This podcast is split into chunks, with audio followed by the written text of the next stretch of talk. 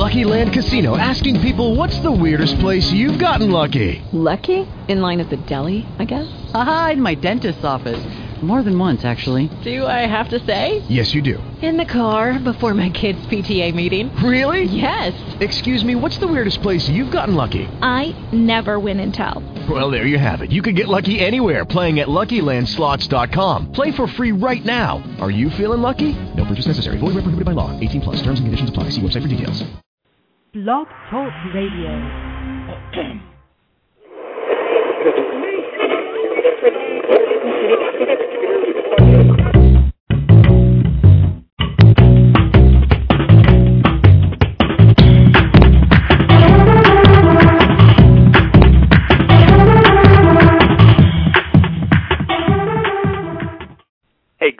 East Coast, and uh, good afternoon. Excuse me, good afternoon, East Coast. Good morning, West Coast. My goodness gracious, I've got my coasts mixed up.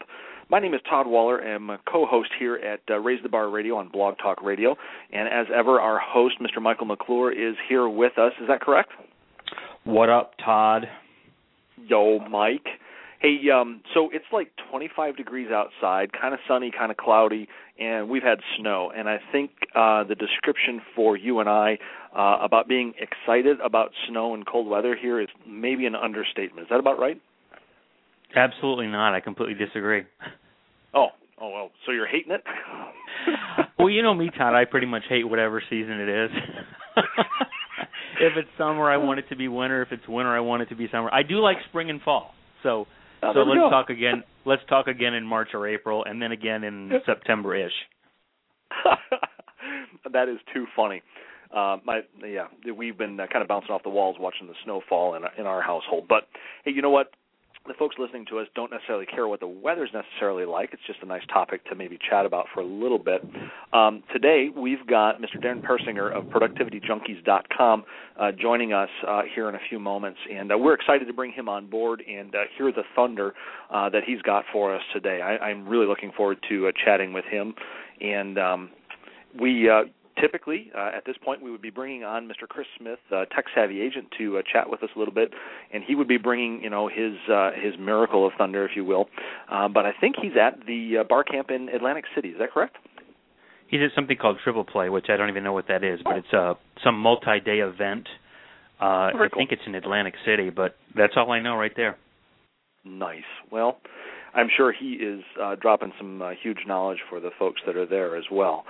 So uh, with that, I turn everything over to you for a moment there, Mike. I think, and um, where are we going? Well, I wanted to talk about a couple of things before we we bring Darin on, and and um, the first is I wanted to congratulate you on the uh, speaking engagement that you have this evening.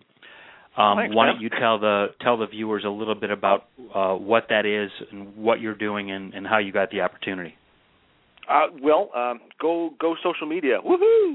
Uh, Detroit Renegade Real Estate Investment Group is getting together tonight, and uh, about a month ago, I was contacted by the organizer, uh, one of the organizers, Jeremy Burgess, and um, it was really interesting how it all came together. Um, the initial invite to come and talk with them um, was to talk about how I've utilized uh, social media to uh, continue conversations about real estate, but also how to um, work with or attract and solidify client relationships uh, through social media. And how the whole conversation started off, I thought was rather amusing. He says, "Todd, I got to tell you point blank. I've never asked a real estate agent in my I think 10 years of doing this to come speak to our group. I don't like real estate agents, and yet I find myself repeatedly bumping into your material both on Twitter and Facebook. And I have to say, I'm intrigued, I'm drawn in, and I got to see how you do what you do. Uh, so there's another opportunity uh, just created by uh, being, I guess, myself or my unique self, I guess, in a social media space, and someone saying, we we want to learn a little bit more about that. So looking forward to it. It's about 25, 30 people showing up tonight uh, out in Royal Oak. And should be about an hour or so presentation and and uh, good questions and networking to happen all around that, I believe. Cool. Well, again, congratulations, and you know these opportunities. pardon me, just keep happening, and I think they're happening with even more and more um, frequency, and it's just exciting. Uh, and then um, another thing I just wanted to mention uh, before we bring Darin on is the Facebook thread that uh, that Mm. exists on uh, Tech Savvy Agents Facebook page, and you know, there's so much going on in the tech, the world of tech savvy, in the world of tech savvy agent that it's it's hard to keep track of it because every time I go back to look at something, there's something else there that I didn't know was there, and I spend time looking at it, and there, you know, the content the content that they put out is just ridiculous. But the one thing I'm getting at here is that they, he asked a question. Chris Smith asked a question, which was, uh, "Is your broker tech savvy?" And was asking it of agents, of course. Is your broker tech savvy? And in, in, and I'm paraphrasing here, but the gist of it was, if so, great. If not, is that a problem? And I would implore any listener uh, to this show to, to go check that out. And again, that's you could just uh, search within Facebook Tech Savvy Agent, and you'll find it. But there were 107 people. Oh, actually, great. just dropped it in the uh, Facebook. Um, excuse me, just dropped it in the chat room for the folks listening live. Great. Um, there were 107 people or 107 responses, which once you filtered out, there were about 79 or 80 different unique responses to that question, and I found it very interesting. I think you did you did as well, Todd. But without Definitely. saying much more, just check it out because if you care about that topic, you'll want to see what agents are thinking these days. So now moving on to Darin. I first met Darin at Agent Reboot Seattle. Uh, had been seeing him online for a while. I was aware of ProductivityJunkies.com, and um, I just found him to be. Uh, I find him to be one of the sharper guys in in the business. Uh, he's a coach. He's a trainer. Uh, I think he's he says he's had something like more than 2,000 hours of one-on-one training with agents. He has a background in real estate. He's originally from Wisconsin, now lives in Seattle.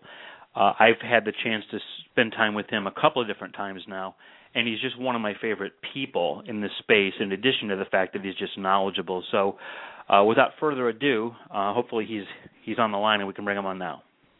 He is, and I'm going to apologize again, Darin. I, I saw that tweet about um, uh, "This is how we Bucky," I believe is the name of the song, and I, I'm sorry I wasn't able to find that for you to bring you on, my man. Do you just want to sing it a cappella for me, Todd? you don't want me singing, period. Fair enough. So welcome, Hey, Darin. what's up? Oh, great to be here. Thanks for having me. What's going on?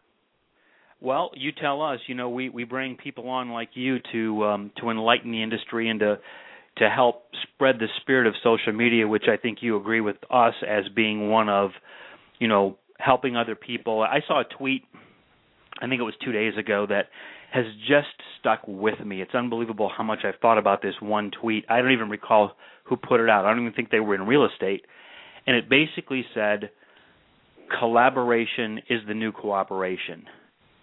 And did you see that? Yes, I've seen that. What do you think of that? I believe that's absolutely true. Um, uh, we're, cooperating. Uh, Jonathan Rivera, Drew Burks, uh, Chris Smith of Tech Savvy Agent. We're all kind of collaborating with each other right now in this event that we have coming up next week, Web Five Live. And I think a lot of people from the outside would view us all kind of in the same space, doing the same thing. Um, but we've gotten together and, and realized that we're actually in very different specific niches. So let's get together and, and collaborate and get smarter with each other and provide even more value to the real estate industry going that way. I, and I think that's great, and I think you're right. That is an excellent example of people who could be construed as competitors who are teaming up for the greater good. And I see that going on in a lot of different places. And I don't want to I don't want to waste valuable time talking too much about this one thing, but I do think it's cool. I do think it's absolutely in accordance with the spirit of social media. And why don't we come back to that Web Five? It's called Web Five Live. Is that correct? Yes, Web Five Live, the number five, web5live.com if you haven't signed up yet for it. Um, kind of going back to that collaboration thing real quick though, I, I just thought of early, early on in my career. Um, I I was making my career by calling expireds and FSBOs. And I was I was hated on in my office because I was the young kid and I was actually taking listings. So at every office meeting, I'd, I'd have a new listing to share. and I remember something that my broker at that time shared with me, and it was just give them, tell them what it is that you're doing. Tell them exactly what it is that you're doing. Share your expired packet that you're mailing out because only one of two things will happen. They'll either take it and make it better and then share it back with you, or two, they won't do anything with it at all. So, what's the harm with sharing the information? Mm-hmm. Interesting. That makes a lot of sense, actually. Well, you know, it's funny just to to expand upon that just a little bit more.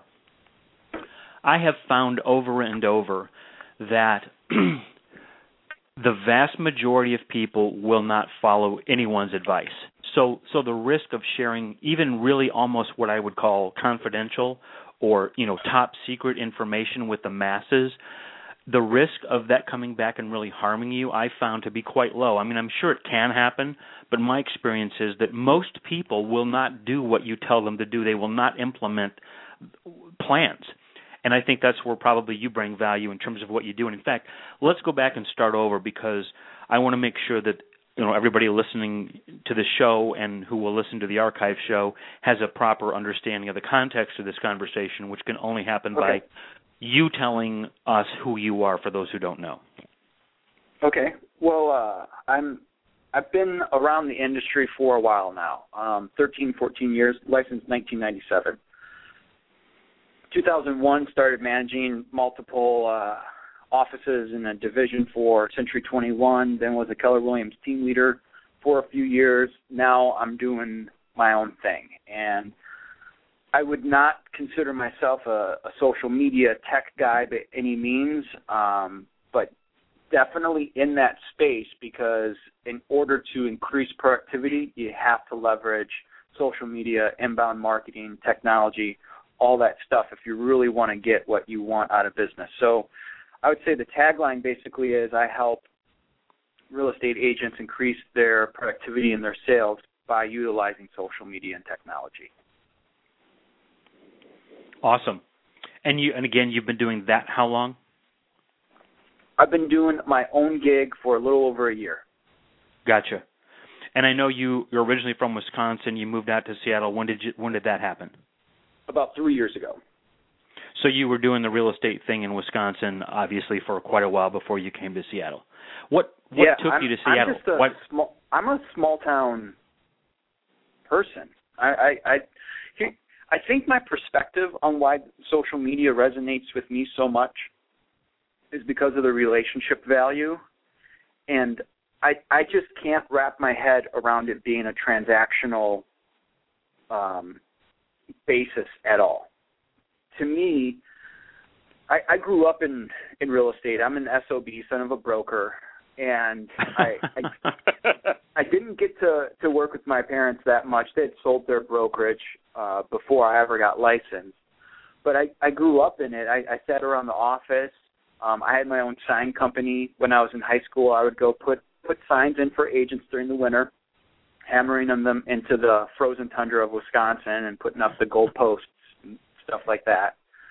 Um, but what I remember in my dad's real estate office in Reedsburg, Wisconsin, uh, butter capital of the world, is the farmers and all the people from outside the town would come in each day and they would they would grab coffee. You know, this is before Starbucks and stuff. They'd grab coffee and they'd read the paper there in my dad's real estate office because the real estate office was the hub and buzz of the community.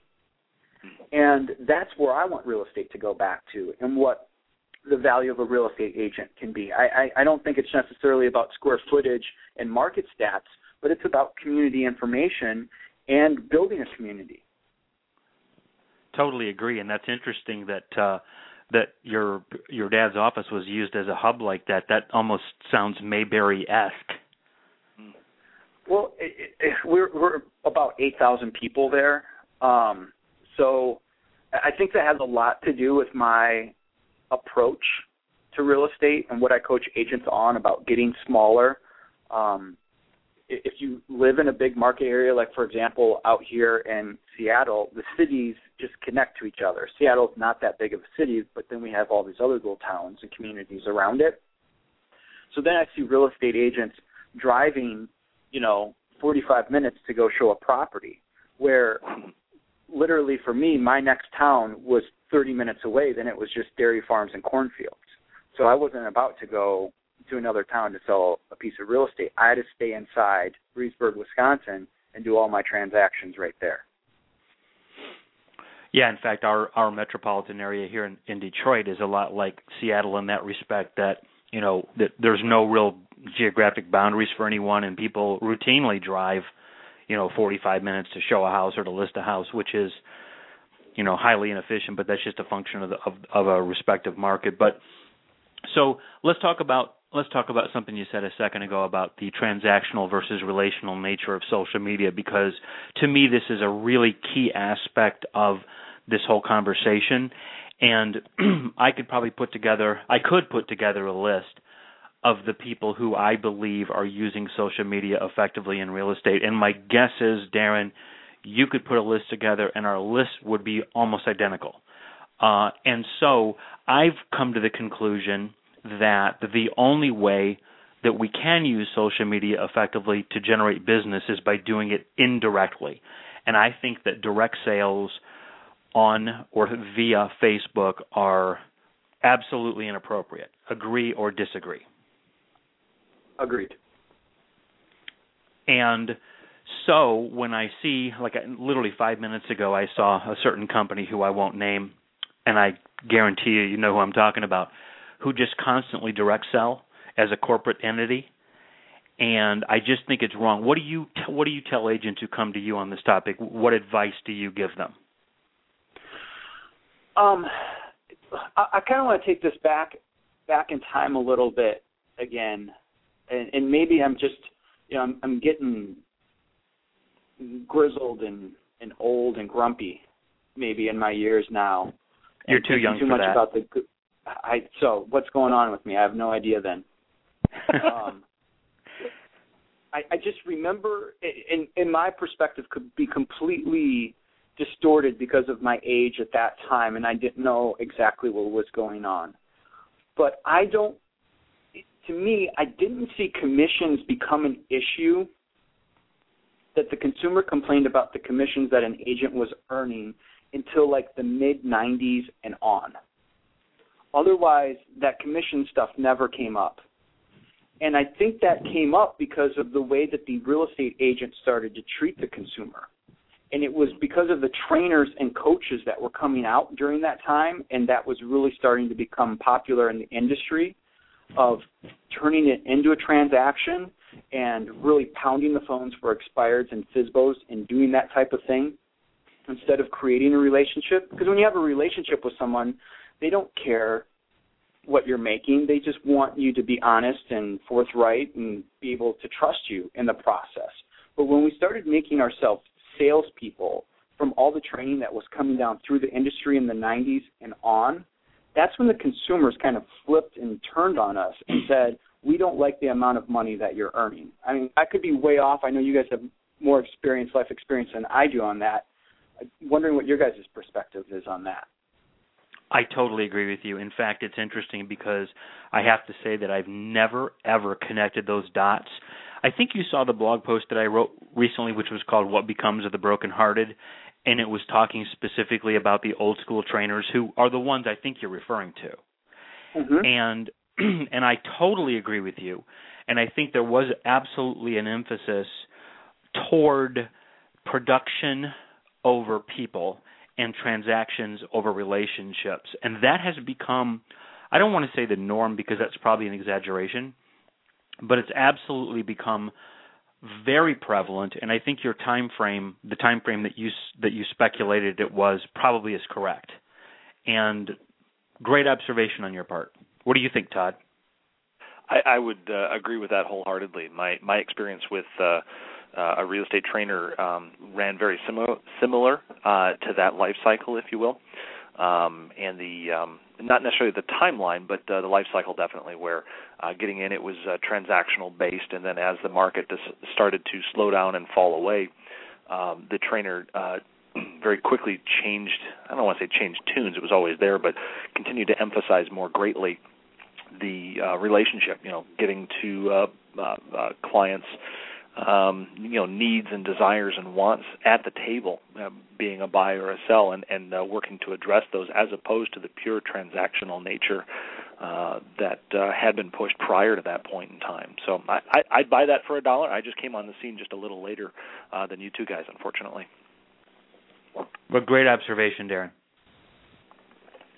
Thanks. I, I, I think everyone should just reflect on that and look at where where they're getting their info information from and then how they're translating that into their local marketplace and and how they're approaching their business but when when I just go back in time and look look back through that stuff and reflect on it that's when I really saw the consumer um because if if I asked about if I asked my dad about real estate in the 70s and 80s there's no one was objecting about commission and the newspapers and the press weren't bashing real estate agents for 6%. I mean, I, I charged seven percent when I was an agent.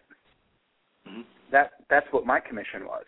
So, and even really at that time, no one got questioned that too much. So I just think we it, it, it is about the relationship, and if you're going to make it transactional based, of course the consumer is going to object to the commission or the fee that you're charging because then it becomes about dollars. So exactly. It, look at how you're approaching your business, and that, that'll probably solve a lot of your frustrations. So, shifting gears just slightly, how did you, you know, you've become prominent on a national scale in terms of, you know, as I started, as I said when we introduced you here today, I met you on the Agent Reboot tour. Um, mm-hmm. Uh, and I know that you've been doing stuff like that for a while. How did you get there? How did you how did you go from having your own gig for really, in my opinion, not that long to getting right. to the to the level where somebody thinks of you uh, when it comes to putting together a speaker panel at a at a national level real estate function? Why do you? How did that happen? Um, I I don't think there's any tricks to to what I've been able to accomplish on being recognized and acknowledged. I think it was just that I, I do have a ton of experience and um, a decent track record of success inside uh, a smaller area. And then so when I opened up the doors and, and took that platform out beyond, um, I, I could speak intelligently about the industry and come up with some value added ideas because I'd already already been providing them to agents and brokerages for so long. I was just the the platform of what uh, the internet, a blog gives us, what social media gives us. I was just able to expand that and amplify what I was doing on a daily basis with you know the the 100, 200, 250 agents that were sitting directly around me and move that onto a much larger platform. So that's just basically using the tools at my disposal, not changing anything that I do, just using the tools. It really is amazing how social media blows up the exposure potential, isn't it? I mean, I, I put out a tweet this morning that talked about how there's no geography in social media, and specifically, I said that because I was sending DMs to a number of people, including you, Darin, in which I was asking people for their addresses because I was, you know, I'm going to send out holiday cards to a number of people that I've become friends with via social media. And I was amazed at how many people responded back to me and I had no idea where they were. And I was surprised. It's like I had no idea that person was in Florida. I had no idea that person was in Texas. I had no idea that person was in California. And it's just I I mean that probably sounds somewhat childish, but it's I'm still in awe and wonder at this amazing ability that we have now via Twitter and Facebook, Facebook, etc., to to reach people and to connect with people anywhere at any time. And I just I, I think you agree with that, don't you, Darin? Yeah.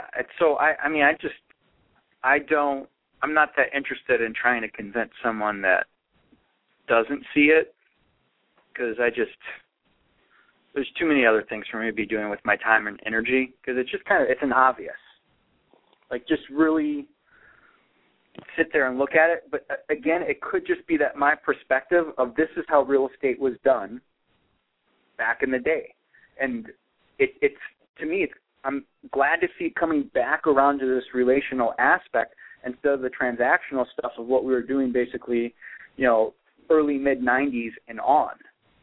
So I'm just excited that it's coming back to this, and maybe it's because people came came into the industry at a certain point or got training from someone about the way real estate sh- they thought real estate should be done, and so everyone's going to have to change their perspective somehow. But to me, this is it's just a no brainer. So I I just don't care that much about having a debate with someone about whether there's ROI in social media or not. Yeah, in fact, it's interesting because uh, you you tweeted that thought at some point several months ago, and I I really thought about it because I've spent time arguing with people and debating with people about the merits of social media, and quite frankly, you moved me away from that because exactly for the reason you just cited, which is either you get it or you don't, and it really is obvious, and it really is, I think, horribly apparent to anybody who wants to truly think about it. I just think there's a lot of people that don't want to see it. There's a lot of people who don't want to admit that there is ROI in it because that means they have to change and they don't want to change.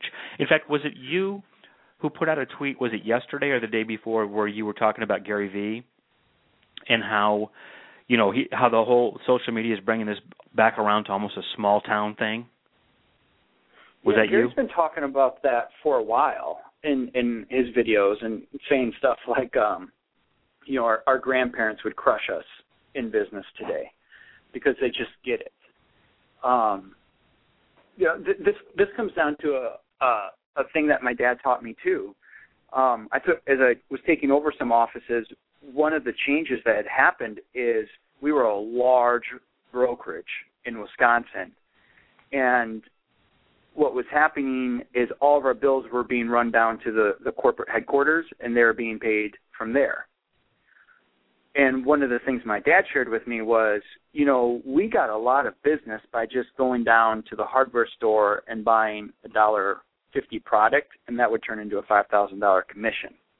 When you do business with the local people in town, with a sign company, with uh, the printing company, with whoever, then that business comes back to you. So, you know, I, I know there's great ability to do stuff online, but I would say look at how you can connect to someone locally to find out what service it is that you need or what project you need help with and, and go build relationships that way with the local community. I know it seems weird to use these big powerful tools to connect people locally, but that's exactly what I think they're for.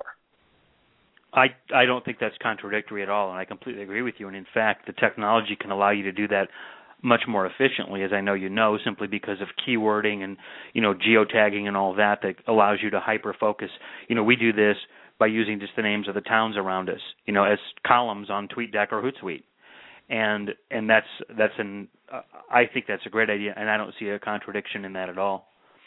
Um, let's let's change direction just slightly here because one of the things I'm really looking forward to talking to you with involves your use of video. And I okay. know you're you believe in video quite a bit. Um, you're famous, in my opinion, and you know, granted, I haven't watched every video you've ever made, but you're famous what? in my mind for two things in video. Okay. One, one is your "No Flyers in the Flyer Box" song. Um, yes. You you were you were the original uh, real estate video musician. Unfortunately, you beat me. I did the rap thing. You did the guitar thing. You did the Seattle yeah, sound. I'm, I'm, yeah, I'm acoustic. Yeah. You're acoustic. uh, in fact, you're, yesterday, you're, Chris. Yeah, you, you did the Detroit hip hop, Eminem, old school Kid Rock thing. exactly. And in fact, we need to we need to put something together because Chris Smith and I yesterday agreed to do a, a sort of a remake of the um, you know Jay Z and Eminem did shows in uh, uh, Comerica Park in Detroit and at Yankee Stadium in New York. He's he lives in Brooklyn. You know, I'm in Metro Detroit, so we're going to try to redo that. So we need you to okay. come in on this somehow and and you know just add some flavor somehow. But but anyway, tell tell the listeners about your uh, No Flyers in the Flyer Box song. um, you know, here's the I'm, I'm actually going to talk a little bit about blogging with this because um, I have been playing guitar longer than I've been in real estate, and I've been writing songs for longer I've been in real estate. And the cool thing about writing a song is you you get the information and you and you get it out and it's done. Um, it, it doesn't take you a year long, like maybe to write a book or something like that, right? And Yep. so blogging was kind of a natural thing for me because it was basically like writing a little song. You you create an an uh, an intriguing opening that captures the the attention of the person, and then you have to find that hook. What's that thing that they can take away from the song? So later in the day they're going to be humming it or singing the lyrics. What's the thing in the blog that they can take away from it that they're going to remember even later on in the day? That's just going to stick with them. So um, writing songs and blogging are completely in alignment with me. And I was just out for a walk with my girlfriend Catherine Cannon one day, and we uh, we kept running across for sale signs. I had flyer boxes on them with no flyers in the flyer box. Right, the song basically writes itself, and I think that's why the song kind of uh, caught on so much. Is it's it's hooky, and everyone's thought that as they go by a for sale sign with a, a flyer box and they look at it and there's there's no flyers in the flyer box. And so we just walked by it and noticed this trend and I came back and sat down and wrote the song in about 15 minutes and recorded it and threw it up on YouTube and I think it's approaching 2,000 views now. Wow, that's awesome. That's awesome. And then the other video that you made that I found perhaps as, if not more entertaining, was the one you did about um, social media outsourcing. With was it called No Point? I think is the term you used for the fictitious Yeah, company no- that you were Yeah. talking yeah, about. No no point social media. Tell that story quickly, if you would. well, I think that's going to be one of those things when Gary Vee talks about legacy. When I'm, you know, 10 years from now, I might look back on that one and not be so proud of myself. But it's what I was feeling at the moment. There's a, a company out here in Seattle that you can outsource all of your blogging and social media to. So they'll send out tweets for you, but it's the same tweet that everyone else of their clients is doing, and the same Facebook status update, and they write the same blog posts for you. So we we literally have like 80 to 100 real estate agents pushing out the same content. Uh, Is that are you And- being literally are you being literally true in what you just said? I mean, it's it's actually verbatim stuff. Yeah, it's it's literally the same tweet with the link going back to the the same blog post. Everyone has their own Twitter account and Facebook and blog set up, but it's all the exact same content, and it's not really even original content. They're just ripping off a YouTube video. Like there was one blog post of um, rent goats, save money on lawn care. Like, what does that have to do with real estate? Wow. what, and so my frustration is you're not going to be found in the search engines. Number one, doing this method. Number two, you're you're not going to get business from your sphere because they're going to show up to it wondering why the hell did you go so crazy and you're blogging about goats? Because that's not what you would talk about in normal life. That's not your voice. You're not providing value to your sphere. So they had this entry video on on the company's website where they're talking about their services and the video that I put out is I'm I'm not kidding it's basically the same script. I've just embellished it and have done it more sarcastically but they're they're using almost the exact same lines that I used in my video. Uh, a primary difference was, I believe, your iPad was made of cardboard. well that I mean that's debatable. I don't know if you can prove that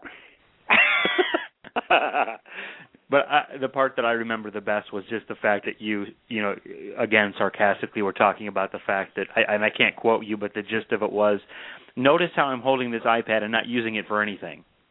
Exactly. I, purely for effect. have- Yeah. It. I think my iPad is as functional as what that guy was holding. I'll say that. Sad. And and you, did you say that you know that there's like 80 there's like 80 agents that are actually using that service? Yeah, there's some really smart people around here. Um, Rhonda Porter, uh, she's a mortgage lender. Some cool title people, and every once in a while they'll send out a tweet with the link because you can do a search for it. You know, because they'll have the same keywords on Twitter, Mm-hmm. and then boom, here's this whole Twitter feed of people putting out the exact same tweet with the link back to the exact same blog post and the same things coming through from their Facebook pages. It's completely automated. There's nothing authentic about it at, at all. And my advice, if if you're one of the agents that somehow gets your hands on this, which the problem is, is none of those agents are going to watch the video that I put out or get educated on this type of stuff because they basically have, you know, they've washed their hands of it and said, I'm online, I'm done. I don't have to worry about that stuff anymore. So if somehow though they come across this, what what you what I want you to look at is basically you're doing more damage to your brand than good because it would be it would be the same thing as if you went and gave a marketing company a bunch of money and they're like, okay, we're going to put up billboards all over town, but we're not going to tell you where the billboards are going to be at or even how to check your voicemail for all the leads that come in from the billboards. Excellent point. Yeah, in fact, it's uh, continuing the no point theme. I, this morning, I got out of bed and I was just overwhelmed with this blog post idea, and I've written about 80% of it. And it's called Social Media Snake Oil. And basically, I'm going to talk about how how many people are out in the space, not just in real estate. I'm not picking on real estate, uh, but anywhere who really who hold themselves out to be you know social media experts, and the advice they give, in my opinion, is often.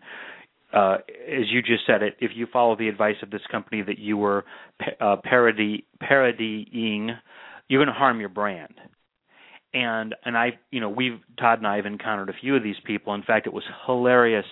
You know, I I have all these crazy timing things happen to me, and I'm probably just kind of wired weirdly in terms of looking for connections where perhaps they aren't. But I'll just tell you this quick story. So this morning I'm writing this blog post about the snake oil salesman, and I'm referring to this woman.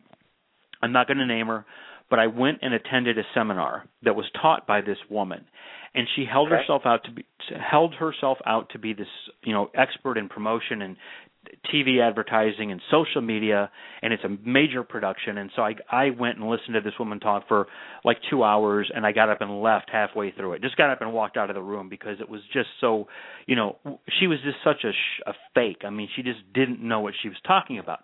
So I'm I'm writing these these notes for this blog post, and I'm writing about her. And on Twitter, as I'm writing about her, she sends me a tweet, and and in this tweet she she's replying to something I said sarcastically to her about three weeks ago. And she says, Thanks for the retreat. R E T R R E T R E A T. The retreat. Now granted it could have been just a you know, it could have been an honest mistake, but I honestly think this woman doesn't even know it's called a retweet. And I thought that the timing of that was just so funny. It's like, lady, I'm writing bad things about you, and here you are proving my point. It was just a lot so of bad what people the, out what there. in was the regard. class on? What was she uh, what was she pitching or selling? Um, she was pitching. Um, it really wasn't. I, I, I, I didn't tell that story entirely, honestly. It wasn't primarily social media. It was. It was about promotion in general. Her background really was in TV and in um, newspaper media, but she's recognizes that she needs to up her game and incorporate social media into her package so that when you know my problem with her was when she got around to talking about social media it was clear that she didn't have a clue. And there's a room full of people taking notes and it just bothered me that you know again i viewed her as a snake oil salesperson because she wasn't speaking the truth because she doesn't know the truth. Right. so it just bothered I guess that me. would be my biggest frustration would be um, businesses, uh, services, coaches, trainers, whatever, throwing in the social media tag uh, because that's the buzzword right now, and Yep. everyone feels like they need that. So, um, you know, th- there's no, it's not a social media project or service at all, but they're just putting that that term on it, and so the agent feels like, oh, okay, I'm going to buy this because it's social media, and, Yep. and that's my biggest frustration. Absolutely. Um, yesterday, you and I had a, a brief um, Facebook exchange in which uh, the topic was overcoming objections. Yeah. and um I don't even recall what w- the context, but I, I I remember I made a comment to the effect about you know my view. Oh, I know what it was. It was a blog post I wrote about the the training that's going on from one of our competitors, where the topic of the training session was overcoming objections. I made a comment which was that in today's day and age, with all the things that agents need to get current on, that overcoming objections, while absolutely important, would not be my number one topic for training. And you chimed in and made a comment. What was that comment, and what were you talking about? Well, so if if we're talking about raising the bar, here's what I do and here's what I don't do. I don't do a broker's job. To me, the broker's job is to teach and train and educate on real estate, on property, on the physical aspects of it. My, I teach on the business development side of it. And where I think sales becomes really dirty is when you skip the understanding of the product or service that it is that you're selling and move immediately into how do I um, create the opening line and how do I handle objections and how do I close.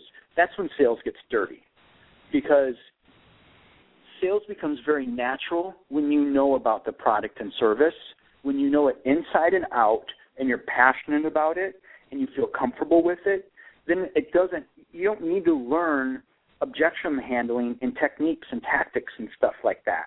It just happens. It's, it becomes very much more organic. So on raising the bar, I want brokers to do a better job of taking their agents out into the field and, and show them the difference between central air and baseboard heat. Like just some elementary stuff that I know agents don't understand. T- teach them the difference between, you know, roofing and what's composite and what's not. Let teach them about siding. Teach them about these things that a real estate agent should know. Or am I crazy? Oh no, no, you're absolutely correct. Uh, in, in fact, it's interesting. I'll try to make this brief, but um, one of our competitors, I have a we have a competitor that's literally 100 yards from our office. Actually, not even 100 yards, probably 100 feet, and we've recruited a couple of their agents away. And we've interviewed a few of the others, and I recall this one kid, really good kid, good heart, and he came over and you know spent about three hours talking to him about our concept versus his current concept, and it was he had been just completely molded in the wrong way already and he was only probably 28 years old but his whole approach was um I don't understand contracts I don't want to understand yeah. contracts I yeah. just want to I just want to do deals can you help me just do deals can you help me just sell a bunch of real estate and make a bunch of money and I'm like, Mm-hmm. son, you got to learn your job first. Well, I don't want to, you know, I don't want to be a master of the minutia. I just want to do deals and make a lot of money. How much money can I make with you? And I'm saying, dude, you just got it all wrong. You need to become an expert at what you do, and then the money will will just happen organically, as you just suggested, Darin. And so Yeah. I see so much of that in our industry, and it always just breaks my heart. Yeah, one one of the things I, I mentioned in that comment on your Facebook was um, go pick up a book called Spin Selling by the author Neil Rackham, and um, he talks about in there. Actually, they did some case studies, and what they found is that the way people buy is different on on believe this or not on high dollar items versus low dollar items, and the psychology is completely different. Do you believe that? Can you summarize it? Yeah, and guess what the dollar amount is on a high dollar amount when people's psychology changes on on how they like to be approached and how they think about it. Guess what the dollar amount is? God, no idea. 300k. Hundred and nine dollars. I was a little bit off. I was a, just a little bit off. hundred nine dollars. And where they they really started to pinpoint this one case study that they gave was inside a camera store. They taught They had them doing the traditional old school sales, you know, hard closing, objection handling, and then they had the other part of the store do spin selling. and the reason why they're able to take the data is because they were selling film in one part of the store, and then the other part was selling the higher priced cameras. And what they found was that if if they did the traditional push on the film, the lower priced item, yes, they did sell more film actually. But when they did the exact same technique on the higher priced items, the cameras, sales went drastically down. Wow. So I think we need to be looking at again, who are we getting our training from and who are these people getting their training from? Are they just learning closing techniques on people who sell gym memberships and lower priced items? Or do they actually understand that the mentality of buying a $300,000 home is a lot different than buying a $30 a month gym membership? Hmm. Well, how often do we see this phenomenon? The I've had success, and it doesn't matter what we're talking about. It could be any industry, any line of work.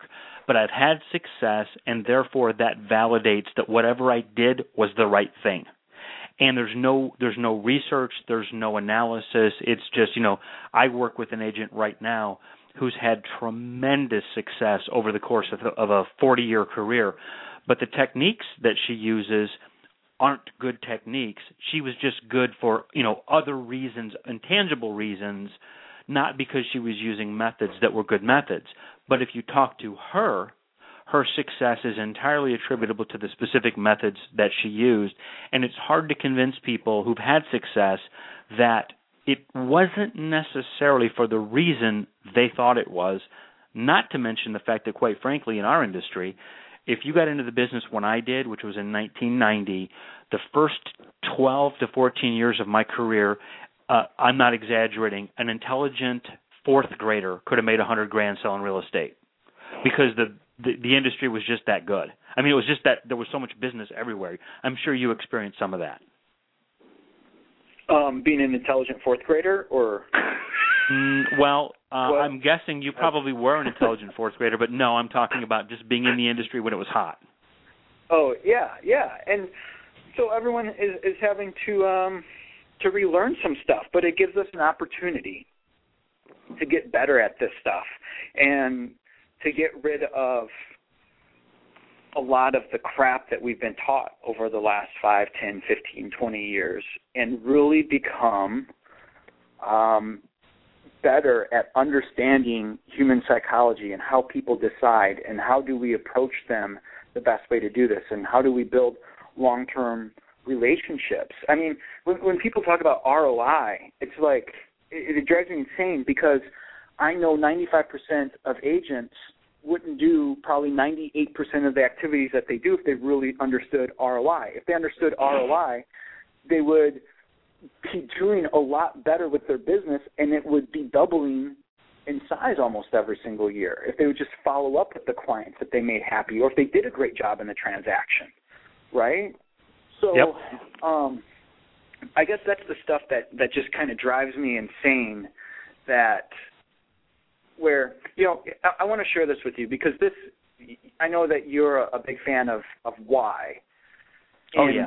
Here here's why I have the mindset that I do, and a lot of it, is, comes from genetics and watching my parents and all that stuff.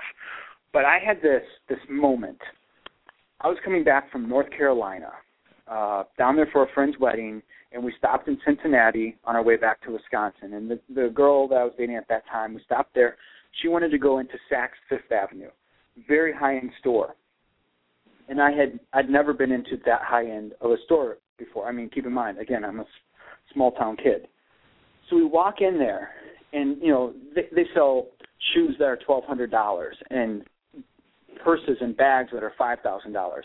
So I was a little overwhelmed and felt uncomfortable.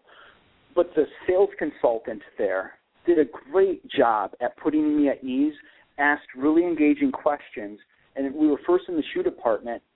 And then what they did is we wanted to go look at some other things. That person in that department walked us down to the other department, introduced us to the sales representative there, told them a little bit about our story that we're coming back from North Carolina to Wisconsin. Here's what we're looking for. Here's what we've already purchased. Blah blah blah blah blah. and I sat there and I reflected on it and I'm like, sure, these things are really expensive. But so's a damn real estate purchase. Whether you're the buyer and what your monthly mortgage fee is going to be, or you're the seller and you're paying that 6%, 7% commission. That's really expensive stuff. So, does our professionalism, does the way that we approach the industry, the transaction, does it reflect what it is that the consumer is paying for? And I'm going to say 99.5% of the time the answer is no.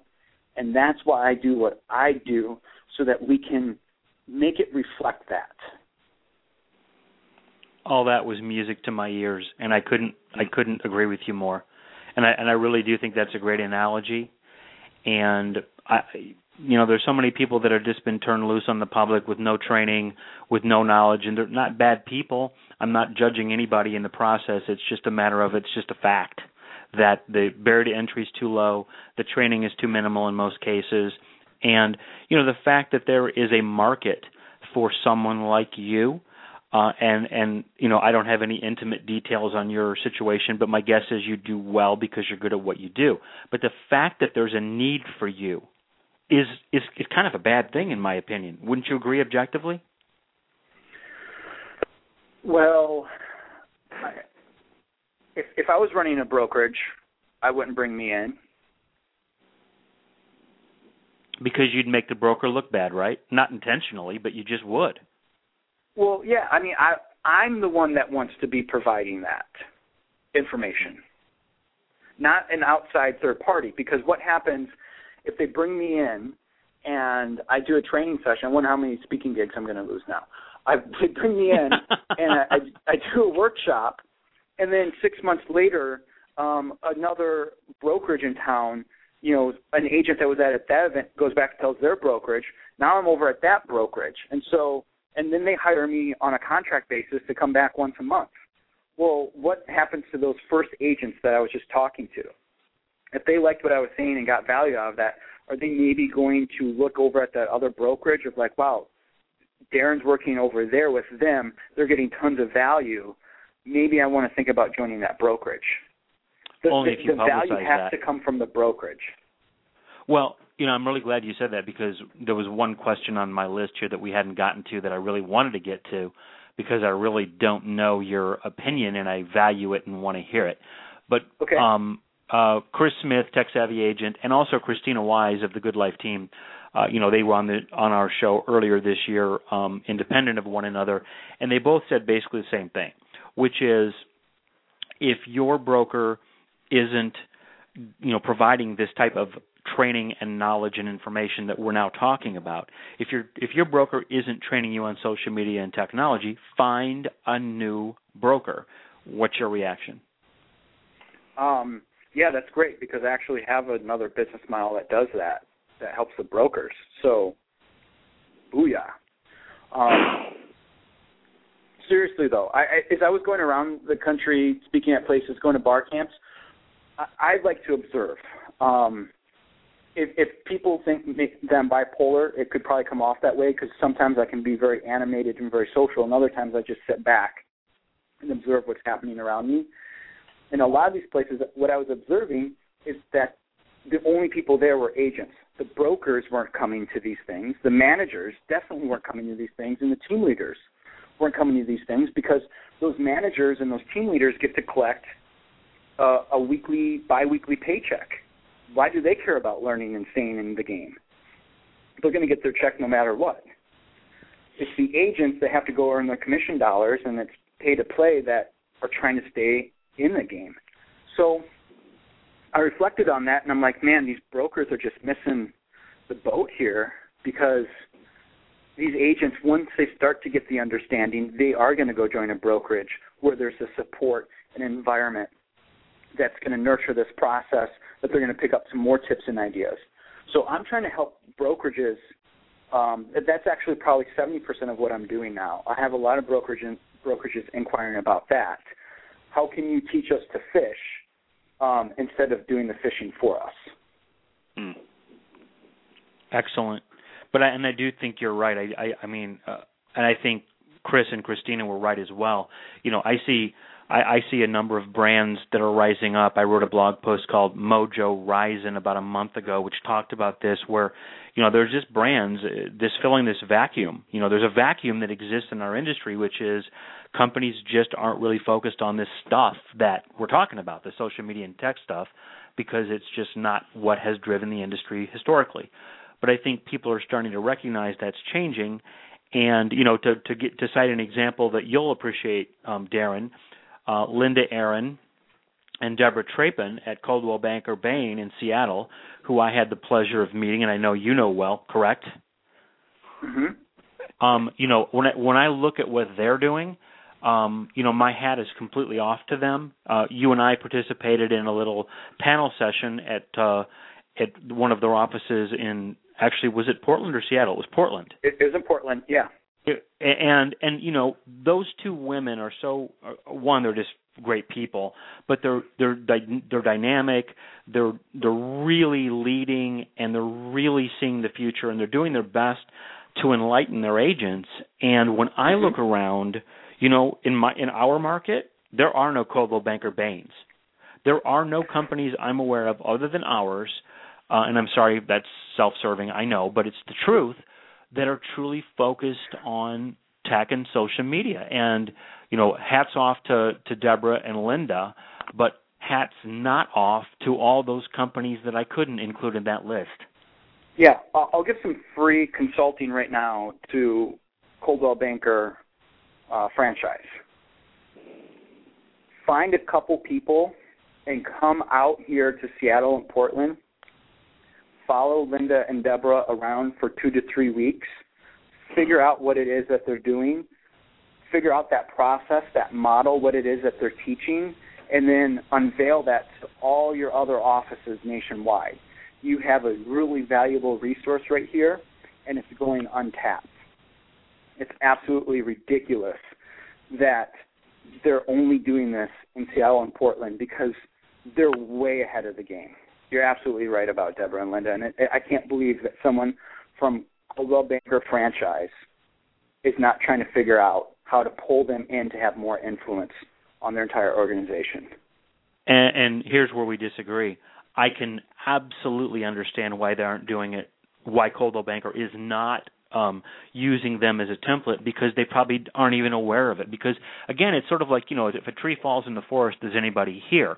If people aren't engaged in social media, they're not listening to this show, dude.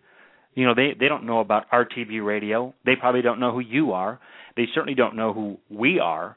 And that and there's the dilemma. It's the people that know about this stuff. I mean, you know, I know Linda's listening to this. I see her on Twitter tweeting about things we're saying.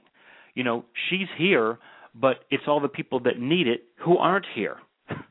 you know, and and and I guess uh, if you're Linda and Deborah, all they can do is you know pound the drum, saying, "Hey, look at what we're doing," and hope somebody sees it. And I don't know what they actually do in that regard, but you know, uh, again, we're in complete agreement that what they're doing is is totally appropriate and uh, and fantastic. And again, I they're, they're they're really tremendous people. Well, Darin, absolutely. We, are burning through this this hour, and we've got about two minutes left. Um, and I'm sorry to throw this on you so late, but it, what do you want to talk about in the remaining time? You know, we we haven't given you much of a chance to to say anything that you want to talk about. I know you mentioned the Web Five Live earlier. I also know you got something going on called social recruiting. If you want to talk about that for a minute, feel free. Um, I'll, I'll just throw out the Web Five Live thing because if if you like what we do there, then you'll you'll keep following me on later stuff. So web5live.com, and I just want to throw this last idea out at you, kind of going along my experience at Saks Fifth Avenue. I've moved across the country uh, a few years ago from Wisconsin to Seattle. And I want you guys to all keep this in mind because here's what you're dealing with. You're not dealing with just a transaction, although it is a high-end transaction. Keep that in mind if, if we would just say high in transaction versus transaction. But also keep this in mind. What you're dealing with are people that are dealing with a transition. It's not a transaction to them. They're in a life transition. The kids are going to go to different schools, play on little different little league teams, go to different dance clubs, and the parents are at different churches and have to shop at different grocery stores and these different jobs. And it's very chaotic and stressful anytime you're in a transition like that. So please keep that in mind we're dealing with a transition, not just a transaction. And your point in saying that simply is you think that we probably become callous because we do it for a living and we lose sight of that? Absolutely. I think you're right. I absolutely think you're right. And you know, we do see we do see oftentimes behavior in our clients and I'm not talking about me us personally, I'm talking about the industry.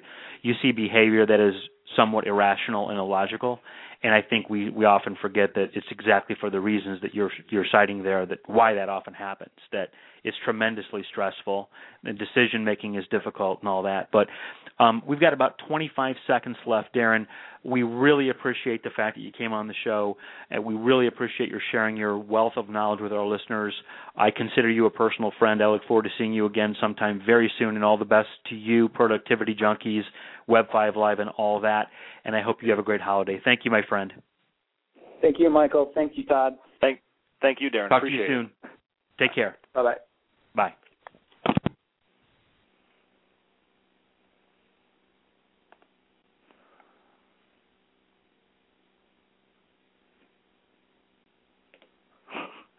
With Lucky Land slots, you can get lucky just about anywhere. Dearly beloved, we are gathered here today to. Has anyone seen the bride and groom?